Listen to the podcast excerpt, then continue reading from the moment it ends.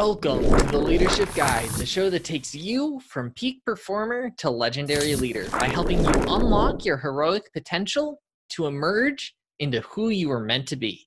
This show is not your typical show on leadership. We have real, raw, unplanned, and unedited conversations with individuals from a wide variety of industries and expertise to get into the reality of what leadership actually looks like in the world not just theories that you read about in books. We leave the conversations unedited because leadership is not about perfection. Because this show is unplanned, you get unique insights and you get to see a side of these individuals that they usually don't share anywhere else. On today's episode, we have a conversation with Nancy Philpott and discuss being unable to save the one person you want and the challenges of being in the healthcare profession, how physical manifestations can help us, the power of perspective, and you get to hear the tables turned as I get questioned. I'm your host, Cody Dakota, founder of the Leadership Guide, a member of the Forbes Coaches Council, and finalist for the Extraordinarian Award for coaches with ideas that can change people, businesses, and the world for the better for my ideas on leadership. We are sponsored by KDDM Inc., your one stop shop for growing your business. If you're an entrepreneur, you'll want to meet my friend Tony Kaufman and her team at KDDM Inc. to help you clarify your message, get seen, get heard, and get sales. Because most entrepreneurs get stuck in the digital and social media world and don't know how to stop losing money and leads. KDDM Inc. is a world class digital marketing agency that offers professional video production, amazing US based virtual assistants, and brings the best tools and resources in the industry for entrepreneurs with their done for you and done with you solutions. Thanks to KDDM Inc., more entrepreneurs are reaching their heroic potential. If you would like to be a proud sponsor of the Leadership Guide show, please go to www.theleadership.guide and fill out the Contact Us form. We'll get in contact with you shortly. And don't forget, stay tuned to the end of the episode to discover how to join the League of Legendary Leaders, an association of leaders with the goal to raise $100,000 monthly to support nonprofit causes which are currently looking to impact the world and make it better for future generations. Now, on to the show.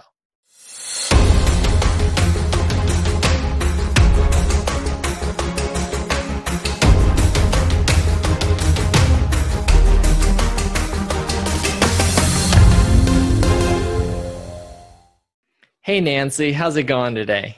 It's going great, Cody. How are you doing today? I am living life and I am loving life. Things are going well for me. Thanks for asking. That's awesome. I'm having the same kind of day. Good. That's what I like to hear. More people need to have that kind of day. You know what I mean? And I think you can. You just have to choose it, don't you? I agree. I, I think it is a very simple choice um, e- even when things are at their worst, um, I, I think that, and and it's not easy to do this. Don't get me wrong, but I think you can still choose to have a good day even when things are at their worst. That's the one thing I think that I've learned as I've aged like fine wine. We get to choose our perspective, and probably I didn't do a great choice when I was younger because I was trying so hard to be all the things you try to be when you're younger. And then you get married and you go, oh, well, let's just chill here. I, I, hear what you mean. Most of us don't make all the right decisions when you're when we're younger, and I'm on the younger end, so there's still decisions that I make that I know aren't always the greatest. well, and that's part of the journey, isn't it? Kind of you just trust. You just have to trust yourself there's something bigger than you that's driving the whole thing. That's what I think. Definitely. I'm I'm a hundred and ten percent on board with that concept. I definitely think there's uh, a master plan going on in the universe. And if, if we can figure out our place within that plan, the things that we can do are just amazing.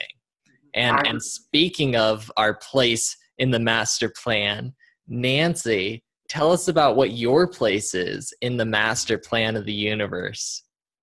Well, so in the master plan of the universe, I've been a healer for a long time. Um, started out early in life as a nurse, and and so nursing was my career. Healer, nurse, a variety of different places in the nursing world, and um, and so compassion, love, appreciation, um, standing for people that were in pain and worried about things, whether it was physical, mental, or emotional pain. You know, Yeah. that's where I've been most of my career. Been a nurse for 40 something years and um, had a kind of a wake up moment when my mom got cancer in 2001. Yeah, I could imagine. Yeah, kind of changed directions. I, I think um, one of the things that I've learned as a mother is that mothers and fathers have so much influence. And I don't think you know that when you're the first time you're a mom or when Yeah. when it first starts, you have no idea, you know, what the bigger plan is. But but your parents have such an influence on who you are and how you do life and what happens because they can imprint all their stuff on you and you don't even know that's what's going on. I became a nurse. My mom wasn't a nurse, but lots of the people that I know who are nurses became nurses because their moms are nurses. Yeah, I heard there's there's a statistic something like 70%. It's some crazy number of of nurses whose parents were nurses. Absolutely. It, it- it's just crazy because we watch our parents as role models and we either choose we're going to be like them or we're not going to be like them. Yeah. or we're going to pick part of what they are that we're going to be or not be until and, and really it's when they leave this world when they transition to where they go that you have the freedom to say oh well my parents are gone i can be whoever i want to now it's a crazy feeling when that happens Yeah, I, I could imagine. Now, my, my mother is still here, and, and and my grandmother and my aunt. Those are kind of the three people who really had their hand in raising me, and so I, I haven't had that experience yet um, with with them not being there. So that's a very interesting perspective to me. yeah it's to it's to be I- i mean we all have to go through that with our parents we all have our parents transition and and when they do it's a whole different experience you can't even imagine until you're in the middle of it experiencing it.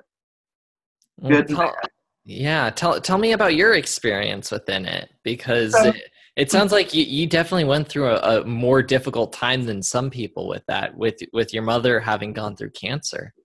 well so i think what made it difficult for me and we started this conversation talking about perspective hmm And what made it difficult for me was I didn't realize this is the story. I- My mom came to visit me. We were sitting on the back deck drinking a glass of wine, and she announced, I'm here for a week. We're going to eat, drink, and be merry, and I'm going to go home and die. And when she, I mean, That that's a way to tell your your children that's that way to tell you, right? And so, it, it- three weeks later, she was gone. That was the crazy part. And it was in those three weeks. Well, it was in that moment when she made that announcement that um, two things happened. A part of me became that little bitty kid who was wanted to go running down the hill screaming, "No, no, no! I'm not ready for you to go." And the always present, consciously competent, and compassionate nurse in me stepped up. She took over and said, Let's talk about it, mom.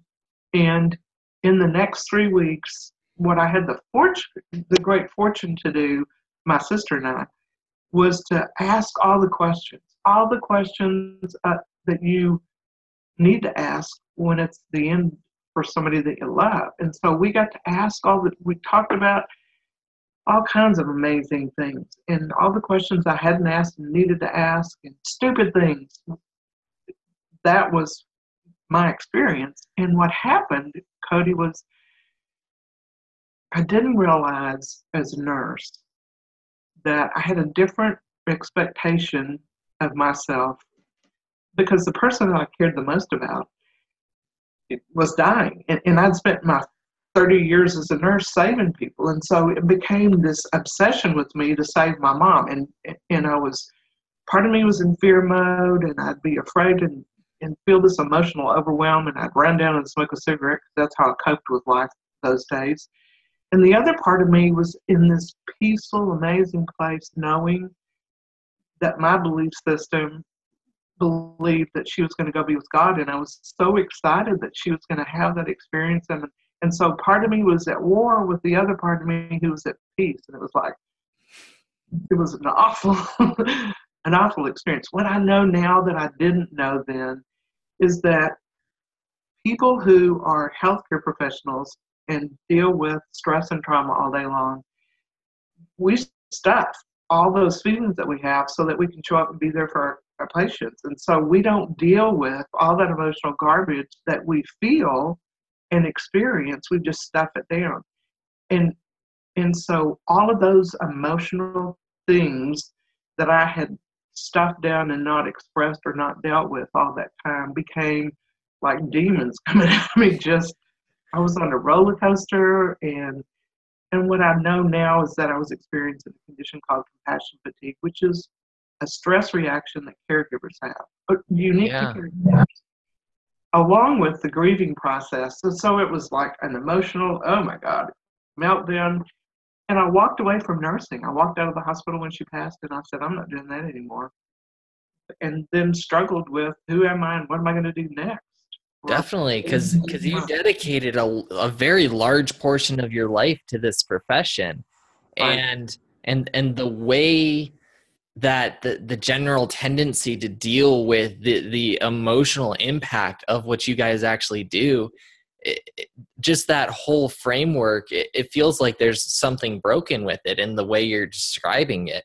And when it all comes crashing down in one moment it, it can be overbearing and, and suffocating I, I imagine.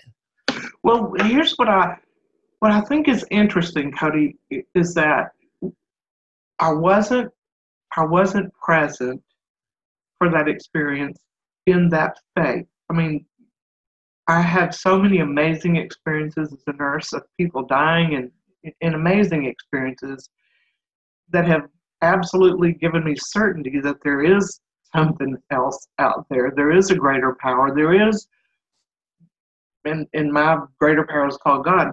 But I know with absolute 100% certainty, based on the experiences I've had, that there is a God. And in those moments when I could have, should have, what I had always done with everybody else was just trust and believe. It was I was having a hard time doing that in that experience.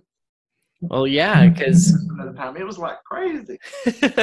well, and and and I I could imagine being hard to to trust and believe because there you you've spent your entire profession trying to save people, and then the one person you want to save is ripped from you in three weeks from yeah. from the moment you're told to the moment it happens. It's three weeks, which is such a short period of time in in in the I mean, considering the amount of time we have on Earth, uh, three weeks is so short, and so so I could I could only imagine just how difficult it is to have any trust in any belief at that point. Well, so when you go through a traumatic experience and it causes you to go inward and to define who you are and what that experience means, we really do get a choice about how we perceive that. And that was the greatest thing that I learned from that experience is is I have 100% control over what I the story that I tell myself, right? Because we tell ourselves stories all the time about that are not true. We're just making stuff up. scaring ourselves to death or or trusting or believing it's like you know we get a we get a choice and we just have to take control of those choices that we're making definitely and if you don't feel good stop telling yourself whatever you're telling yourself, right? exactly. I I heard this statistic recently, which I thought was was really interesting. It it, it was like we worry like 90% of the things we worry about are things that'll never happen. The Right. 10% of the things that we worry about could happen, but of those things, only 2% of it actually happens. And and so like of all the many things we have anxieties about and fears about, really only 2% of it actually ever happens. And and really what's important in that statistic is you're so busy worrying about what's going to happen, you aren't present for what's going on in the moment. And you can't and you miss your whole life if you do that, right? Exactly. And and it, it, I mean you, there's so many people in the world who feel like they don't have any more time left. Right? They get to this point and they're like I don't have much time left. And and this is happening to people in their 40s and 50s. And with the way our healthcare system is, the average lifespan is goes up most years. So right now the average lifespan is in the 80s. So typically you're going to still have another you know 40 30 years in that area but people are already feeling like that in their 40s and 50s and and and it's it's at an epidemic level where some people feel that in their teens and it's led to major depression and suicide in the world And and what do you think? I'm just curious from somebody your age. What do you think is causing all that anxiety? there i think there's a few factors that go into it from from my perspective um and and it depends on the age group too i think um part of it in in the youth right with with depression and and the the rising levels of suicide i think a lot of it is comparison syndrome where we we're trying to live up to the joneses. That's that's the old phrase right? But the joneses is now on instagram right? Right. and we get more exposure to it. Like in the past like the joneses were your next door neighbors right? But they were the only people around for a while right that Right. had that level that you knew of right but now Right. on social media right it's i mean you get the joneses 500 pictures in a row right? Right. and you know a lot of them right even if you don't know them directly you know a lot of them and so it's it's that same kind of feeling multiplied to exponential levels uh, within the youth and then within within older generations i think there's kind of I, I would say there's three parts to it uh, in, in my mind just and this is just me trying to think out loud.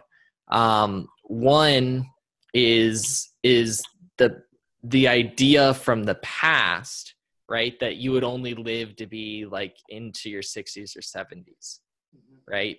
70s if you were lucky. So so it's the, the old idea of how old you would be still pervading in in the world. I think another part of it is um is the glory days right?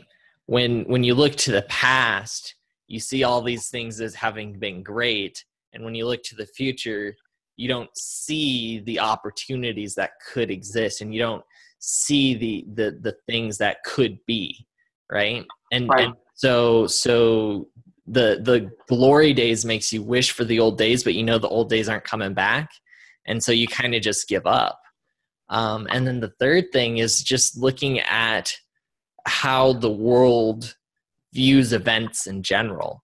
Uh, we're, we're in such a, a large information age right now where we can see the news and events that are happening in front of us all the time. And we as, as, a, as a species, right, human beings have a, a large tendency to focus on the bad things. Because in you know in in the way past when we were fighting saber-toothed tigers and whatever right you had to know that in order to survive right? But like Right. in today's world that's not a necessary thing we need to survive. And the the human body is, fascinating in so many levels that when there is something in our our system that stops having a purpose it redefines its purpose and sometimes it works in a really terrible way. So so we don't have to look out for saber-toothed tigers and bears and enemy tribes anymore but instead we look at the news for every other terrible thing that could happen even though 90% of the time it will never impact us so and and and our brains haven't stopped doing what our brains have been doing forever, and that is to protect us. Its job is to protect us. That's what it knows how to do, and it creates autopilot programs mm. intentionally. And so, if you're always focused on the bad things that are going to happen, then it's going to just cause your body to respond in that anxiety way anticipating something bad's going to happen. And so, definitely, yeah, it, it causes huge health issues, all kinds of issues. Definitely, that that made me think of one more thing to add into that, and and this I think goes to all generations, and it's it's the the always on sensation, right? right? Yeah. Um, I, in in one of I'm going through a certification right now, and one of the things we we talk a lot about is the different rhythms we have, right? which are just a natural part of the body functioning. And one of the, the one of the, the most famous one are your circadian rhythms, right? right? You have morning, nights, morning, nights, and, and certain things happen in your body at night, and certain things happen in your body in the morning. Now, with our with our always on uh, nation that we're really into right now, I mean, you could start work before the sun rises, and you could end work like midnight right and yeah. and and you we use things to make us believe it's still day blue light is all over the place in our computers and our light systems and that prevents us from actually getting melatonin which helps us to fall asleep hmm. and and so basically our a, a lot of that right you have the high stress stress and anxiety of knowing that you're always on call right? Yeah. Or that at any moment you might get an email from someone or any moment you might get a call or any moment you might get a direct message on social media right? Wh- whatever it is you know at any moment it could come and and you never know when it's going to come.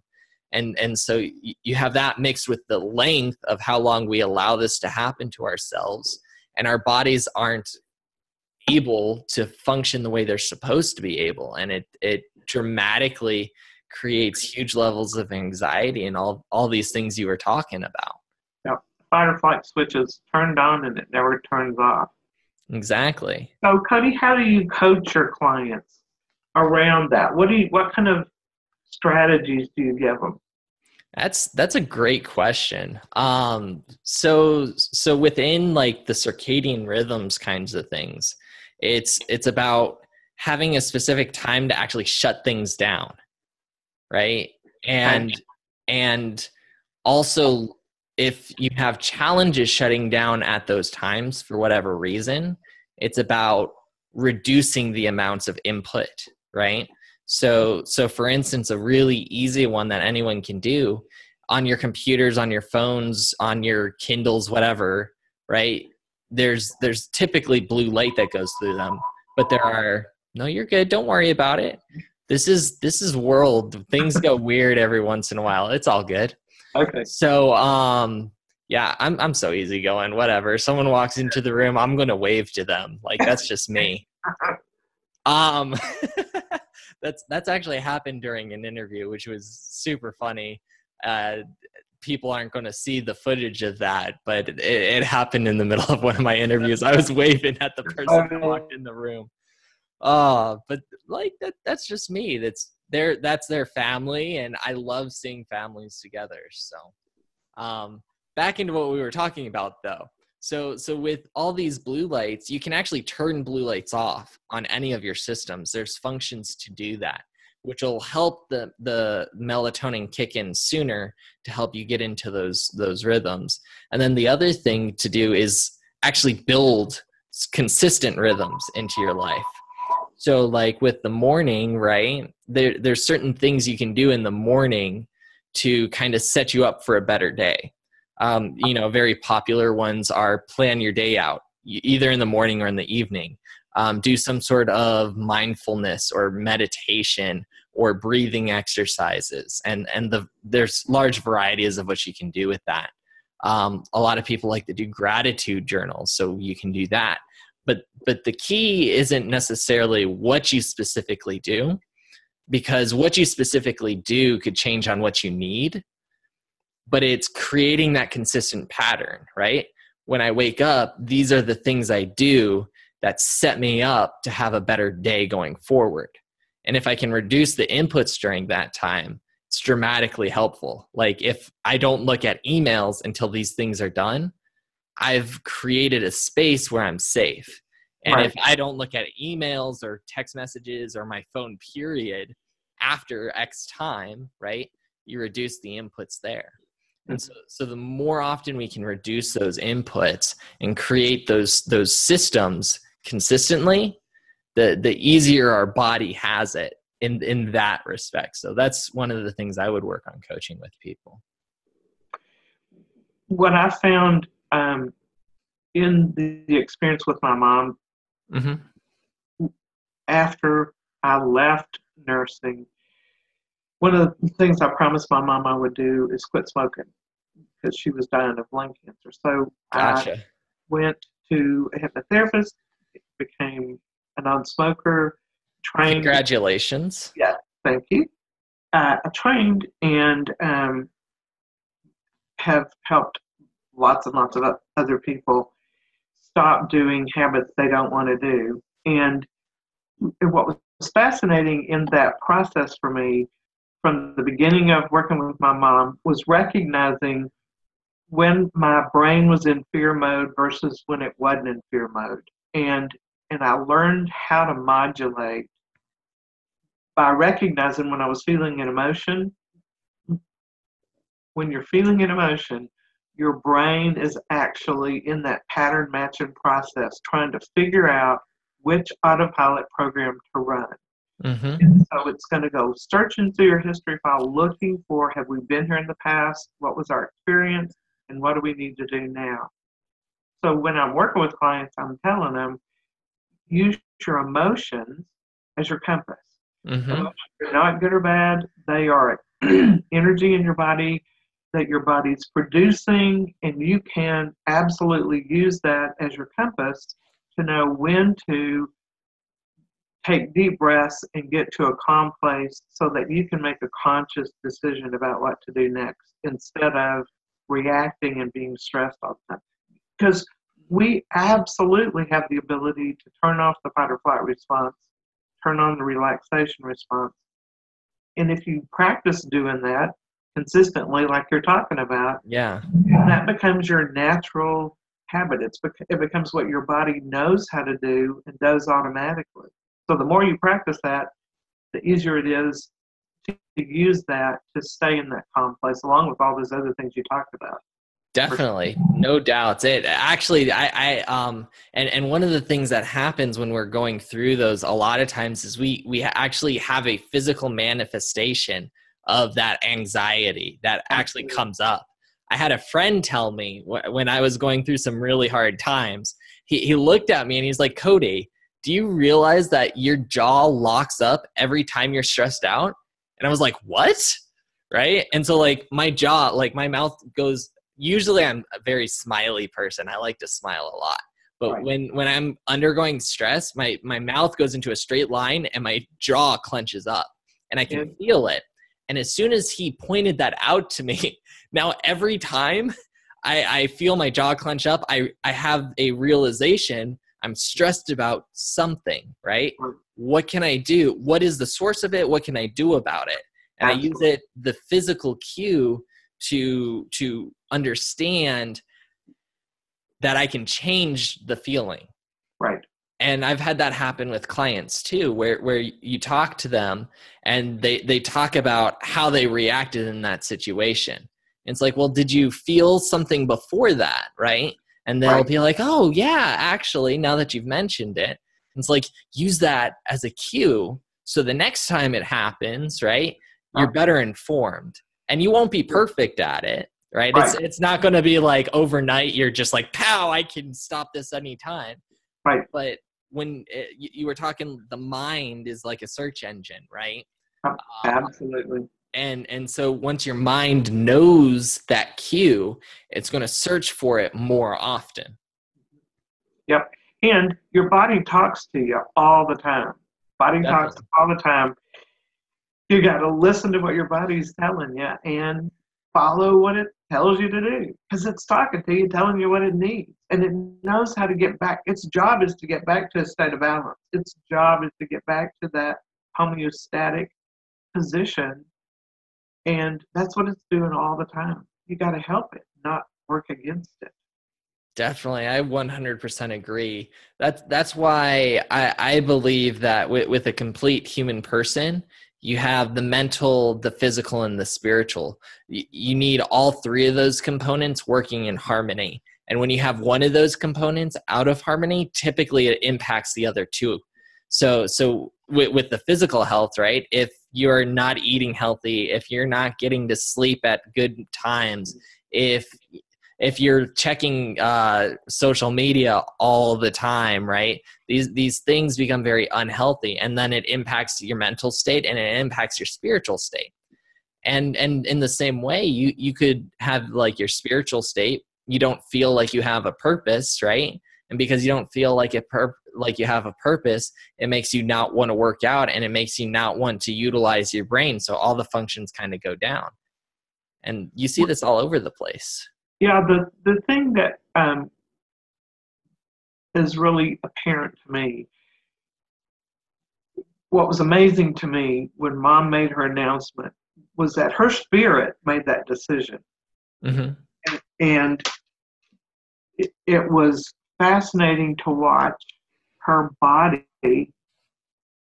fight that decision her spirit had made because it really was at war for about three weeks. The body was trying to say, no, no, no, I'm going to keep fighting. And so what you're saying resonates with me a lot. In, in my experience as a nurse, a lot of people are spiritually not at peace. They're not getting, for whatever reason, their heart's telling them, I want this, and they're doing that. Mm-hmm. They're in alignment. Their head and their heart are not aligned because their brain's trying to tell them all the reasons they need to not do what they want to do. And so that the most important thing is your head and your heart have to be on the same page. They have to be working together along with that desire or that joy or whatever you're trying to find in your life. Definitely. Instinct. Definitely. There, there's actually there's some fascinating, absolutely fascinating research, um, scientific research into how the brain communicates with the heart, because the heart actually has neurons and stuff and acts like a brain and has its own thinking processing powers. Um, and and what this this science has shown, it, it comes um, the science I've read about comes from the HeartMath uh, Institution. I've what been it, a HeartMath coach since.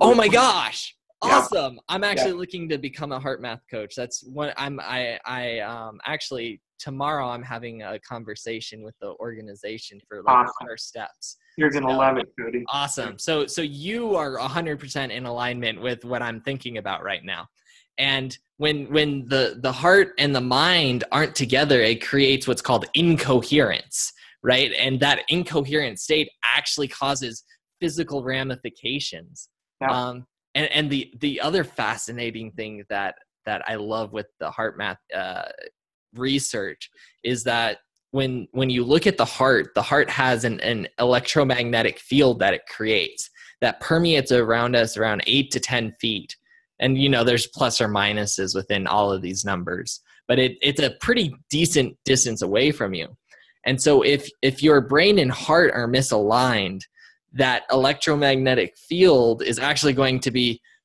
uh, come out from you as misalignment or if they're aligned it's going to come out from you aligned and it's going to impact the people around you. Not not just like this like theoretical emotional right? It's like it's literally there is a scientific force that is impacting the people around you.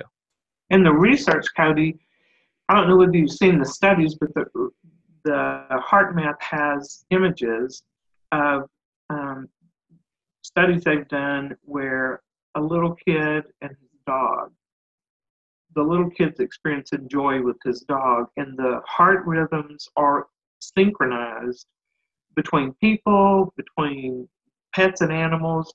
One of the things that I teach my clients to do in order to, to de-stress, and I do Mhm. This, I've done this since I became a heart math coach years and years and years ago. When I'm driving in traffic, Mhm. I'm an animal lover. I love cats and dogs and ducks and everything, right?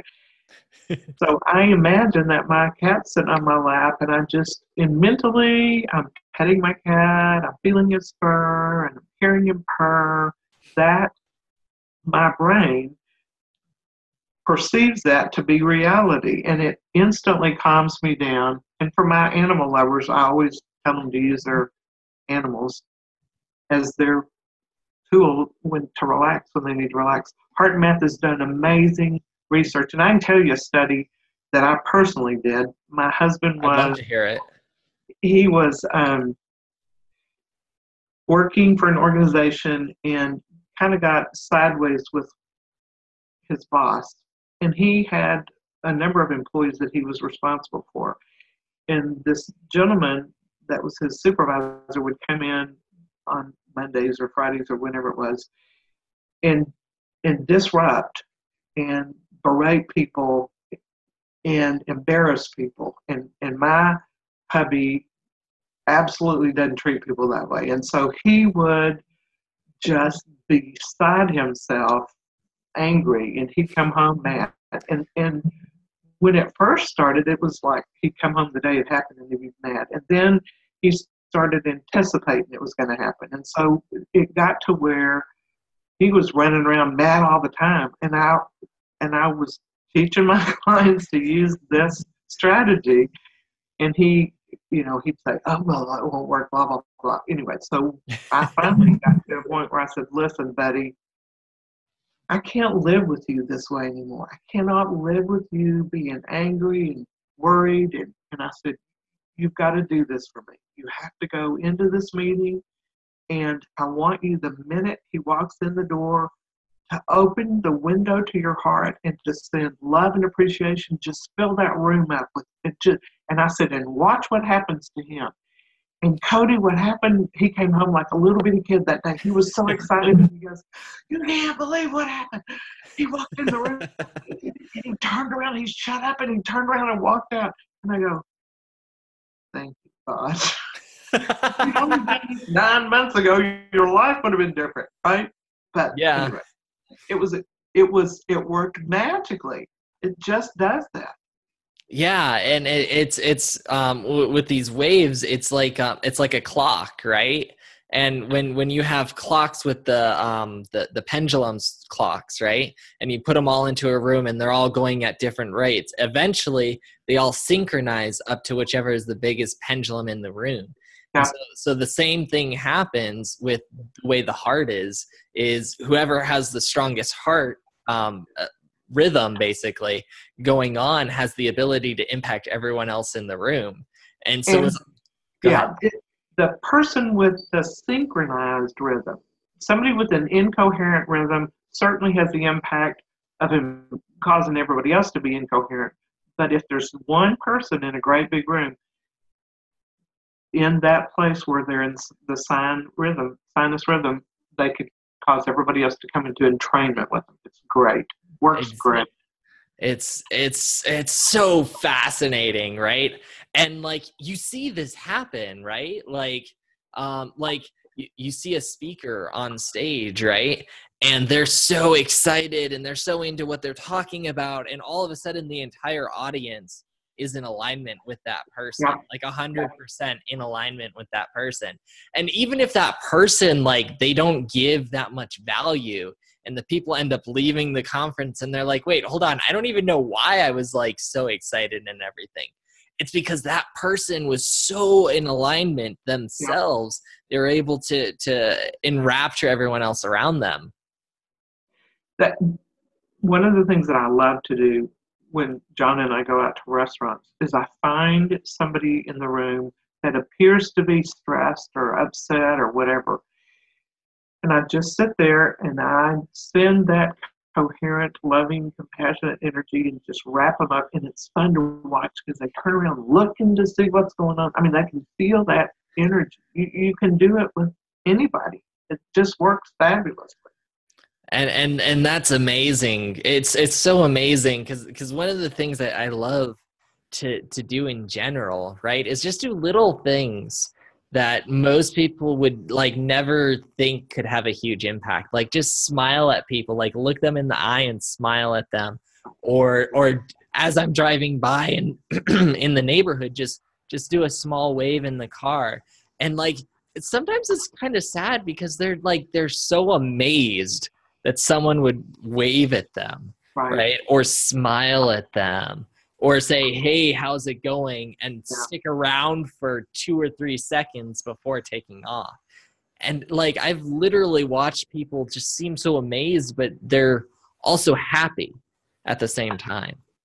Well, and and let's face it, there's a lot of negative energy in the world today. And yeah. if everybody just did that with one person, it would make such a huge difference it would change the energy in the environment for everybody. Exactly. We have that much ability to do that. Definitely.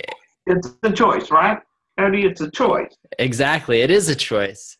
Attitude is a choice. And sometimes it's not an easy choice, right? Uh, like, I'm not saying like this is a hundred percent perfect that you're always like if you choose to have a good attitude you will have it a hundred percent of the time but if you choose to have a good attitude, you're going to have it much more often than if you either don't make a decision or you make it the opposite decision to always be unhappy.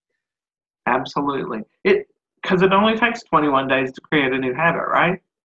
Well, math there is, you know, it, it one I think it depends on what the habit is and and two there's various studies. The the one I hear the most often is 66 days, which comes from the one thing and some research they did into figuring that out. But it, it also depends on how hard the habit is to break. Like smoking is a much more difficult habit to break than attitude, usually. Well, I, as someone who told myself for 30 something years that it was impossible to do. And then after one session, never smoked again. I know now that the story I was telling myself was a falsehood. And and the more you tell yourself you can't do something, it's it becomes a belief system, right? Yeah, exactly. Yeah. It, it it becomes a, a um it, self-perpetuating yeah, self perpetuating. I was going to say self fulfilling prophecy, but exactly, exactly. Um, that that actually makes me think like there, there are some people who are like, I'd love to know the future, right? And I'm on the other end of the spectrum from that. I don't want to know what the future is going to hold. Like, I don't want to know it for sure because as soon as you have an idea of what the future is going to hold, you you almost automatically make yourself create that happen unintentionally and for better or for worse and yeah. limit your possibilities exactly. And yeah. so like for me i never want to know what the future is. I'm just excited for what's going to happen. And sure i want to try and morph the future to the possibilities i see in my head but i don't want to know that they're guaranteed or not guaranteed right? I just want to see what happens with going towards it. Interesting so, if you were going to paint a picture for me of where you're going to be, do you do you plan ahead? Do you? Oh yeah, definitely. Okay, so where are you going to be ten years from now? Who's Cody going to be ten years from now? uh, that that's a great question. Um, and and there's there's a couple different ways it could go. Um, within within my business, what I want to do, and and I don't want to give too much information because I'm not trying to mm, I'm trying to think of the right way to say this. I want the ability to change and I don't want to create false expectations in people. if things go crazy or if things change along the way because it's very likely things will change but overall what i want to create my business into is something that truly is able to impact people on the three levels that i, I mentioned earlier the, the mental the physical and the spiritual and i want to come at it from the leadership perspective because i I see the world right now, and I see that there are a lot of people who are looking for leaders and not finding leaders. They're, they're seeing people who are in leadership positions who are terrible people. They're seeing, you know, events happen in the world that are terrible, and they don't have these these images and visions of people who are good leaders. You know, so often we look to the past and be like, that was a good leader, but we don't look at the present and say they're actually a good leader, right? Like, so, like. So, what creates? Tell me what your view of a great leader is. Define a great leader for me. So I, I, I just want to like really. You're the first person that's really put everything back on me. I love this, by the way. But you're the first person who's done this. It's caught me very off guard, but I love it so so what what i define as I, I have two different different definitions that i work with with leadership There is leadership in general right? Which i i believe very much in how john maxwell puts it. He says uh, leadership is influence nothing more nothing less. And i think that is a fantastic definition of leadership. The challenge with that definition of leadership is that the intention behind that leader is open to interpretation. Yeah, because that that gives Abraham Lincoln the same type of leadership as Adolf Hitler, right? They were both extremely influential people. They were both very much um, impactful as leaders, but the direction they went is very different right? And not always to good ends. And so, so that is the challenge I see with that definition of leadership. So I'm not interested in leadership as a generality. I'm interested in what I call legendary leadership. And legendary leaders are people who understand what their heroic potential is. Now, the word heroic, one of my teachers taught me, one of my mentors taught me, that the word heroic comes from the Greek word hero. And the Greek word hero, um, what it means is someone with the strength for two people or more. But technically, it just says with for two people. And they have a secret power. And that secret power is love. Because to have strength for more than one person requires you to have love for those people who you give your strength to. And so their secret power is love underneath of it all. So a legendary leader understands what their heroic potential is in the world and how it is expressed in the world. They strive to live up to the highest level of their heroic potential. And in doing so, as they do this, they're able to help those they influence unlock their own heroic potential. And so, so um, that's what I'm interested in. And and who defines that? Is it the person themselves or is it somebody outside of themselves that defines that for them? That's that's a really fascinating question. And the way I would answer it is yes. The answer is yes. Um, you, as a leader, have to define who you are. If if someone else tells you who you are and you don't believe in that, right? You're not living up to who you truly believe. You're going to create inauthenticity. You're going to create in in uh, incoherence, like we were talking about before, because your mind is trying to accomplish these things that others are putting onto you but your heart wants you to be something else. And so, even if you accomplish great things, if you're not in the alignment in yourself, that's not truly your heroic potential. So, in alignment are are are you calling that the same thing as integrity? Because I'm saying integrity is definitely a part of it, right? Because yeah. it the the alignment I'm talking about is mentally, physically, spiritually. Okay. Right? Okay. Because that's what creates the whole person in my right. mind. Okay. So so when you live up to your heroic potential, right? Your mind, your your body and your spirit are in alignment with each other. Pursuing the things that you're being called to do right? Which a lot of times is defined in what the spirit is kind of guiding you to do. And you have to listen Whatever. internally, exactly, right? Exactly. You have to listen to it. And you have to have your mind guide you towards it. And you have to have your body acting in it. You, you, if, if you if you're missing any one of those, you're not complete as a person. You don't feel complete, right? And and you, you see this a lot in all three realms, right? You you can see people who are very physically fit, people who um, feel like they have a, a calling, but they haven't trained themselves to use their mind in a way to get them to act in the right direction. So they can act, act, act, act, but they're not moving towards where they want to go actually because their mind's not guiding them. Or you, you have someone who knows they, they spiritually know where they're going, their mind knows how to get them there, but because they haven't kept up with their physicality, their, their body's physically not able to get them to go there. And and that could happen in so many different ways.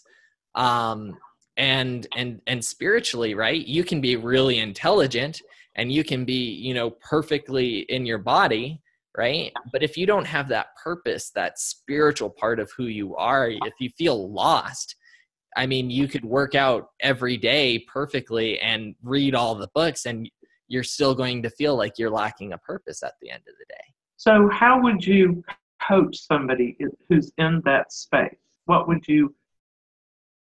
I mean, we've all talked to people that we know are lost, and and and maybe they know they're lost, and maybe they don't, right? Yeah. So how would you how would you approach somebody? I'm just curious. Yeah, no, I, I love this question. And it's a really difficult question because it is going to be highly different from person to person no two people are the same and so you can't completely come down to it until you actually are involved with that person and understand who they are right um, there, there's a there's a great line from uh, um, a, a, lot of people attribute it to the seven habits of highly effective people but it actually its source was from a, a prayer of Saint Francis of Assisi, which is seek first to understand and then be understood. So, so right. you have to understand the person you're talking with. Now, I do some things to get a, a general outline of trying to identify who the person is, um, and um, I, I, I call it um, life and death, right? And okay. and I'm not going to get completely into it right now. But basically I, I see that there are things that create life in us and there are things that create death in us. And life and death are, are acronyms right? And if we can understand the things that create life in us and guide ourselves toward those things that's where we're going to find our heroic potential and if we understand what those things that create death in us are we can look to understand it and correct ourselves when we find ourselves in those moments facing those things. And so if somebody asks you, Cody, I don't know what gives me life, what would you tell them? What would you tell them to do? Well, I would first ask them why they don't feel like it, right? Because sometimes the key to understanding why they don't feel like they have that life is hidden in what is causing their death. Okay. And so so for instance, if I look at my own life, right? There was there was a point in my life where I felt like I had no future going forward, that everything was lost, that I you know, I had uh suicidal thoughts going through my head. I remember looking out a window and thinking how easy it would be to just dive out headfirst into the concrete below. And the the problem wasn't that I didn't have something that I could move towards in life. The problem was I was caught up in what was causing death. And at that time, what was causing death for me was two relationships that I had one person who I considered my best friend and someone who was my fiance at the time. She left me, and a few weeks later, she had gotten together with the person I thought was my best friend. And I was so caught up in the idea of a future with both of them that was now gone. That that idea of the future was gone. And it caused pain all the time in me. And what I had to do was I had to understand that certain things within that relationship actually weren't working well right? It was actually a, overall a really bad relationship. And so and, and it bad for both of us it not just me but it was bad for them as well. And once i understood that i could begin to figure out okay well if that was a bad relationship right i just didn't realize it at the time now I can actually look for a better relationship. What does a good relationship for me look like? Right. And I was I was also able to redefine myself during that time because I had defined myself a lot based on that relationship, which is in general is really unhealthy. You shouldn't define yourself based on a specific relationship because you should define yourself as who you are and then you add that into a relationship I hadn't done that during that time. And so I had to discover who I was so that I could understand what does a healthy relationship look like for me. Right. And so so the key was understanding what was causing death in my life so that I could look and actually find life. And you and did you not know it was a surprise to you, I'm guessing. Yeah. No, I, I had no I that I should have seen signs of it coming. They're they're worth it like in in you know in hindsight everything's 2020 right? And there there were certain things i picked up on that i just kind of threw under the rug as oh no that's just my imagination that i should have picked up on. So are you telling me that little bitty voice inside of you that was speaking your truth you weren't listening to? Is that what you're telling me exactly exactly. I wasn't aligned with my soul right. I wasn't aligned with my spirit. My spirit was telling me one thing and my mind and body were telling me a completely right. different thing. Yeah and okay. so there was that lack of coherence right there. Exactly. Yeah. you were out of coherence. Exactly. And once i discovered that coherence right once once i was able to understand what were my spiritual needs right what because because like within that relationship i felt like I was underselling myself in many areas. And I was telling myself it was going to be okay because of the relationship. And that's not how it should be. Right. And you know, again, hindsight is 2020.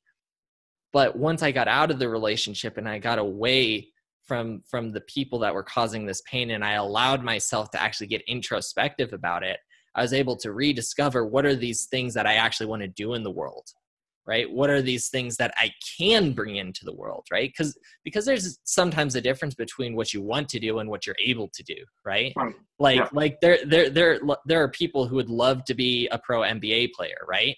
But if i were to try and become a pro nba player i would fail terribly right? Because i'm a short white guy with no hops right? Like that's that's just that's the reality for me.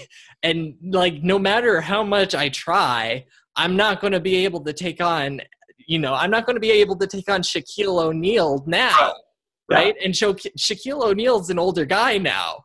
Right. And I, I could probably outrun him, but you put me in a basketball court with him, he's going to tear me down. It's, right. it's not even going to be a competition. It's not going to work. And you're listening to your inner voice that's telling you now. Exactly. Don't that. Don't exactly. Do that. Yeah. Yeah. so so so that's that is a, a, huge part of it i think especially in today's world. I think a lot of the times the reason we don't feel like we have a purpose right or or we don't see where we can go it's because we're so caught up in the things that are causing what i call death in our lives. And if if you can get past those things and realize that the damage those things are doing to you and that there is something else right? There's a choice in your life that you can pursue life instead of pursue death. That's when you begin to have the ability to see what are the opportunities out there. there there's so many people in the world who who feel like there's no opportunities right? They're like oh you know even even if there was an opportunity i'd never be able to get it right, right. but but the thing is the world is filled with opportunities. There has never been a time with more opportunities to do amazing things than today. Like it's unprecedented the amount of opportunity there is. And eh, like it doesn't even matter what part of the world you're in anymore. Right. You yeah. could be in a third world country with no internet access and you still have unprecedented opportunities that never existed before. Right. Like that that's the world we live in right? And and people are just so caught up in all the you know the nonsense that's happening in their lives that if they could step away from it just for a little bit they could begin to see that there's so much opportunity there in reality. Right. I agree. I agree completely. that was a great thank you for sharing that. I know that was a painful time for you when it happened, but I bet you now consider it the biggest gift you ever had, right? Well, one of the biggest gifts. I like I I look at my life and I see there's a lot of gifts in my life um yeah. and and i i see all the bad things that have happened to me as gifts there's um there's this beautiful latin phrase that that it, it, it goes amor fati which is love of fate right and it's it's a stoic concept that no matter what comes at you right there is you can love it for what it is and what it can bring to you in life. Um, there's there's a there's two uh, a, a, lovely sto- one lovely story behind this. That um, Thomas Edison, right, the the creator of the light bulb, was standing out in front of one of his factories with his son standing right next to him, and they're looking at the factory because the factory is up in fire chemical fire. Like this thing is not going to go out. And most of his life work is in this building, right? And most people would see this this situation and they'd be devastated, right? All right. my life work is gone. There's nothing I'm going to be able to do to get it all back. It, you know, all these terrible things. Why is it happening to me? But Thomas Edison had a different approach. He looked at this fire and he goes, he turns to his son and he says, go get your mother and her friends. This is something that they will never see again in their lifetime. He he he he didn't look at all the terrible things that were going on, all his life work going up in flame. He right. was looking at a fire that was so fascinating, so big, chemically fueled, unlike anything that that he had ever seen before. Probably he knew he would never see it again, and he took in that opportunity to see how amazing that was. And he told his in son, exactly yeah. in the moment, and told his son to go get more people to see this amazing thing that yeah. is going on in front of them. Phenomenal. Yeah, great perspective. Exactly. And that's that's now that's the type of perspective I try to bring into my life. And that's the perspective I try and bring into the lives of others, right? That's because, the influence. Yeah. Exactly. It's a great influence. That's a great leadership quality. Thank you. Congratulations. Yes. For that. somebody so young, congratulations. well, thank you. Um, it's it's one of those a lot of times we look at people at their ages, right? And age is just a number, it doesn't represent experience necessarily. And there are people who are in their 80s who've lived a lot less life than people in their 20s right or their teenage years you know and so so your age is is really just a number the question is what is your experiences and what have you made of those experiences yeah. that really determine where you are in life. Absolutely. Cody, I just heard my doorbell ring and I have some out of town guests who have just arrived. I hate to cut this short, and I would love to spend another two hours with you. I would love to do that too. We can definitely we can definitely have another interview in the future. I would love to have that. And it, it was weird because I, I had this I, I had this interview to talk about you, and half the time I'm talking about me. Well, and now I, I need to talk more about you next time. no, this was a this was a conversation. This that's what this was. That's what I love. So I appreciate um, the yeah. opportunity to be with you and to share this time with you. And I would love to do this again. And definitely, you're amazing, and I appreciate everything that you bring as a leader. Thank you for sharing your time with me, Cody thank you for sharing your time with me and seeing that in me. I, I, really do truly appreciate it. Now, now, Nancy, before you go, if anyone is trying to get a hold of you, um, quickly, so you can get to your people, um, what all do you do and can help them with? And how are the best ways to get a hold of you? Throw in as many plugs as you want. I don't care. Perfect. So I'm all about helping individuals who were in chronic pain or their caregivers who are experiencing chronic pain because they're helping somebody in chronic pain prevent, recover from, and recognize compassion fatigue. And so I have a compassionatecareproject.com website. I have a free session available. You can sign up for a stress relief challenge on my compassionate care compassionatecareproject.com website, compassionatecareproject.com website. Sign up for the Stress Relief Challenge. Some of the information we've talked about from HeartMath and perspective and all that is in that challenge. And um, one of the things that you'll have it linked to is to take a compassion compassion test and see whether you're experiencing compassion fatigue.